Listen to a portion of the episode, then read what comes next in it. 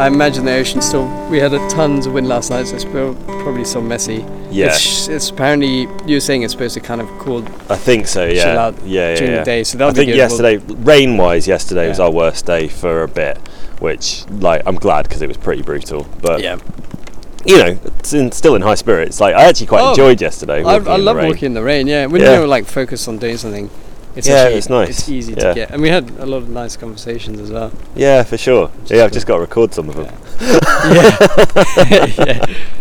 Right, so we're gonna kit up, join the piste cyclable, and we're gonna try and get all the miles in that we can. Yeah. While the waves are a bit crappy. Yeah, it's 13 kilometers to Hourtin-Plage, and we reckon we can do that pretty much in a wanna if we. Fingers crossed. Yeah. Yeah.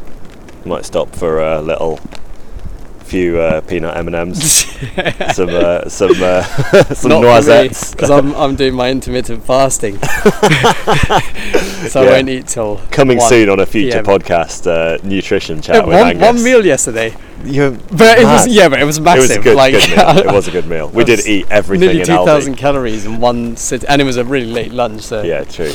I find it easier to do that then. Right. All right, sweet. Let's pack up. Let's go.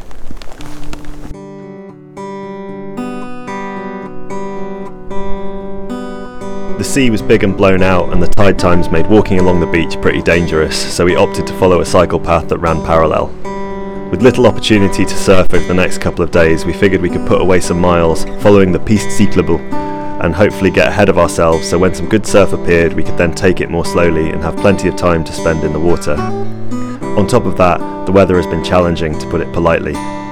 Since our stay in the toilet building, we've had constant rain for almost 2 solid days. Our boots sodden inside and out, shirts soaked through waterproofs. At Montalivet le Bain we resupply at an Aldi, sitting on the covered pavement taking shelter and eating lunch.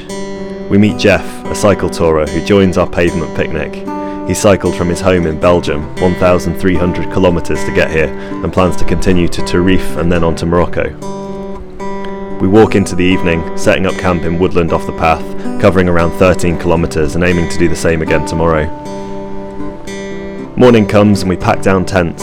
We see the forest warden drive past and momentarily freeze. Wild camping is a legal grey area in France, by which I mean it's illegal, but we're doing it anyway. Another solid day of walking, and today it feels like we're pushing harder. The rain is heavier, we woke up to wet clothes from yesterday and grimace as we pull on our already soaked shirts and start walking again. But it very quickly feels almost fine, or at least we have to focus on something else. We make 17.6 kilometres today. We think we might find a supermarket at Hourtin-Plage, but like many towns here, it seems to exist only to serve a gigantic campsite, which is currently out of season. The town is deserted, every shop closed. We cook pasta and couscous on the pavement outside the closed supermarket, both briefly changing into our dry clothes to warm up, only to have to put our wet stuff on again to walk, each laughing at the other's misfortune, despite having to do exactly the same a moment later. The cycle path leads now through really beautiful forest. Another hour winding down the single track, Angus ahead, me walking behind. The heavens open as we recce for our camping spot. A proper biblical downpour to make sure we're entirely drenched for the evening. But when it clears, it opens to an orange sunset behind the trees and enough of a gap in the rain to cook and set the tents. I guess it's wet socks and shirts again tomorrow, but for now I'm warm and dry, in my sleeping bag, that inside a bivvy, that inside a tent, that inside a forest.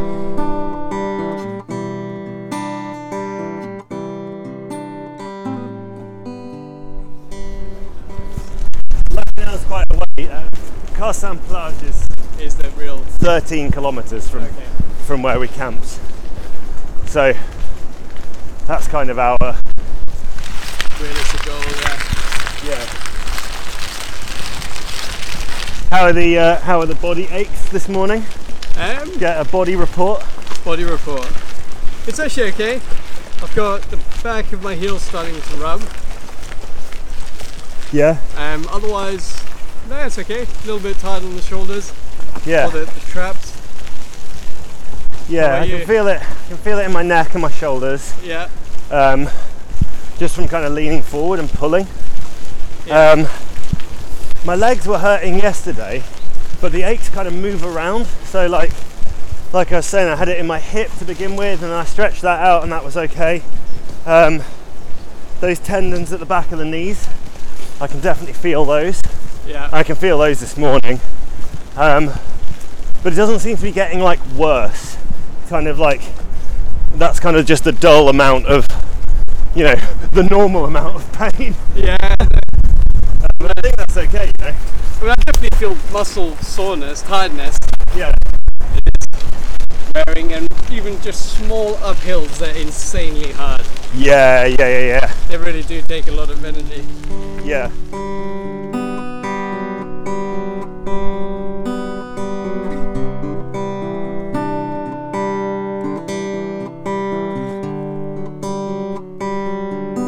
There's a really interesting thing I read quite a while ago about like bonds we form through doing you know, like extreme sports and like adventure activities and stuff like that. And it's about like you form like really close bonds with people really quickly, and it's because you kind of see each other in a real range of different emotions over a really short period of time. Yeah. Like where in a normal friendship, like if you kind of go into the pub with someone every week, it would take quite a long time to see them in like a state of like vulnerability or a state of like massive pride or achievement or fear and all those things, whereas in a, you know, in a day of doing free running or surfing or adventuring or whatever, like you might see all of those things. You might see somebody like building up to do something that they're scared of and overcoming that and then sharing that achievement with them. Yeah. And you build all that stuff really, really quickly, and also, you know, you're putting yourself in slightly more dangerous situations and knowing that you would rely on that person. Like you trust them to hold your like belay rope, or you trust them to patch up your leg if you don't make the jump, or yeah, tell you the right way to paddle back in if you get out your depth. Yeah, man, you know, I think you build that trust really quickly because you have to, and you obviously choose the people to do those sorts of activities with that you know you can trust with that sort of stuff, right? Yeah, and I feel like you often hear of relationships that don't work because they go travelling together or whatever. It's probably because they've never really done much out of the comfort zone, yeah. The environment in which they met. Yeah. And if you meet people at the pub, and that's kind of determines the basis of the friendship. Yeah, suddenly you're in a position where you actually need to. Whereas if you meet them out climbing or, and obviously this is a personal thing, certain situations will suit different types of people. Yeah. But this would be specific to me. It would be, I tend to get on with the meeting people in the outdoors. Yeah, for sure. And you realise on this trip, everyone that you kind of come to talk to are people who are interested in what you're doing, or you're interested in what they're doing. Yeah. And there's no real fear about asking, or like, you know, approaching each other. Yeah. So that's cool. It's like, I mean, what are like traits that you look for in friendship, and who determines what you consider close? Yeah. I mean, what are some essentials? I mean, a lot of my friends, my closest friends, are people who I met through doing this sort of stuff. So my very closest friends back home are the guys I used to do parkour with, and you know, we don't all do parkour anymore, but we still got that the connections that we had through that, and the qualities that you have. Like I've definitely relied on all of them, and they've I think relied on me while we used to do that stuff together. So we kind of know that we have that trust, and like even if we don't necessarily do the same activities we used to, like that kind of carries through. Yeah. But I mean, that's like, it's a pretty big constant through most of my closest friendships, really, are people who share this sort of stuff, mainly because I think I'd be really boring if you weren't interested in this sort of thing. It's mostly what I talk about. Right? Yeah, honesty and openness and willingness to show vulnerability, I think, are really important. I think like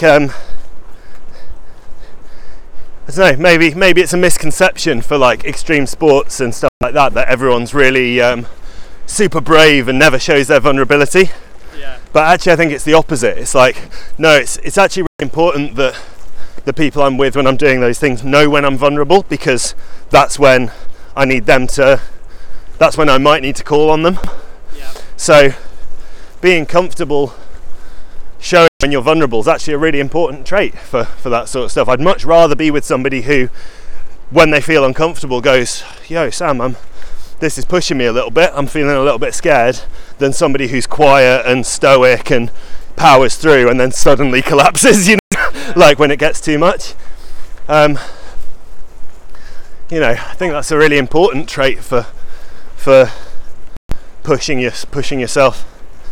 Values. I think values are really important in people. Yeah. So it's not always so much what they're doing, because I can get on with people really well who don't do any outdoor stuff.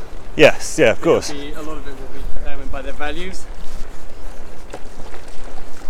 and there are the obvious ones of like trustworthy and honesty and openness. But one that I always think about is kind of their respect and approachability. Uh-huh. And it wouldn't actually be towards me. I often look at a true value of my close friends is how they interact with other members of the public, like not me. Yes. I know plenty of people who are very kind with me, but they are assholes as well. Like, yeah. And that is the truth. It's the thing, isn't it? It's like, and it doesn't mean that I don't hold them as friends, because there are some that who are friends, but they are not very pleasant with other people. Yeah.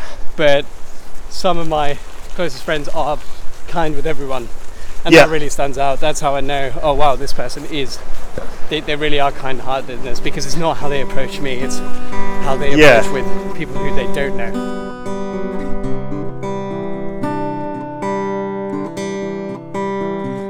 Before we wrap up this podcast, I just wanted to drop in with two quick things. The first one was to say thank you so much for listening to this and following us on this journey, and massive, massive, massive thank you to anyone who supported our GoFundMe. We hugely appreciate your support, and thank you so much for getting involved with that, and we'd like to thank you all personally and individually, and we will try our very best to do that when we get back from France. The second thing is, I genuinely think the coolest way to hear this podcast is live while we're doing it. We're making progress really quickly with our walk, and if you know anybody who you think would enjoy something like this, please share a link to the podcast with them, or maybe a link to our Instagram page, Nomad Adventure, KNOWMAD Adventure, on Instagram, or Sam Irving _film on Instagram as well, and there'll be links to all the podcasts and stuff there, or send them a link to a podcast. I think the coolest way to hear this is while we're out here doing it, and it'd be amazing if you could share it with some people who might be interested in it too. Thank you so much.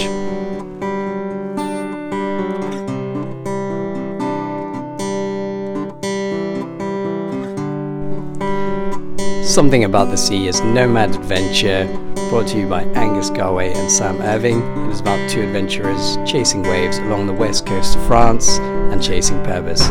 In this episode, with some guitar written by Angus and words done by Sam Irving, both currently in an abandoned wooden hut sheltering away from the rain.